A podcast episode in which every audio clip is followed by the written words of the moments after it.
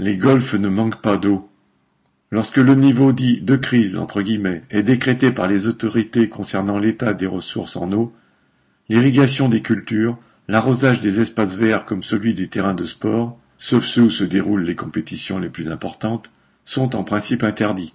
Mais voilà qu'un accord signé entre le ministère de la Transition écologique et la Fédération française de golf prévoit une dérogation pour les greens et les départs de terrains de golf qui peuvent ainsi continuer à être arrosés la nuit. Les sociétés gérant les golfs expliquent que c'est une question de survie pour leur activité, les dommages devenant, selon elles, irréversibles en l'absence d'arrosage. Elles menacent, si les golfs ferment, de licencier des centaines de salariés. Pour rester vert, un parcours de golf moyen d'une quarantaine d'hectares consomme autant d'eau qu'une ville de 7000 habitants.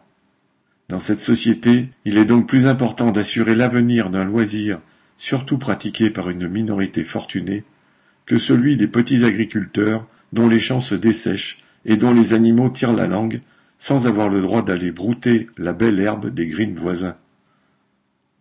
SF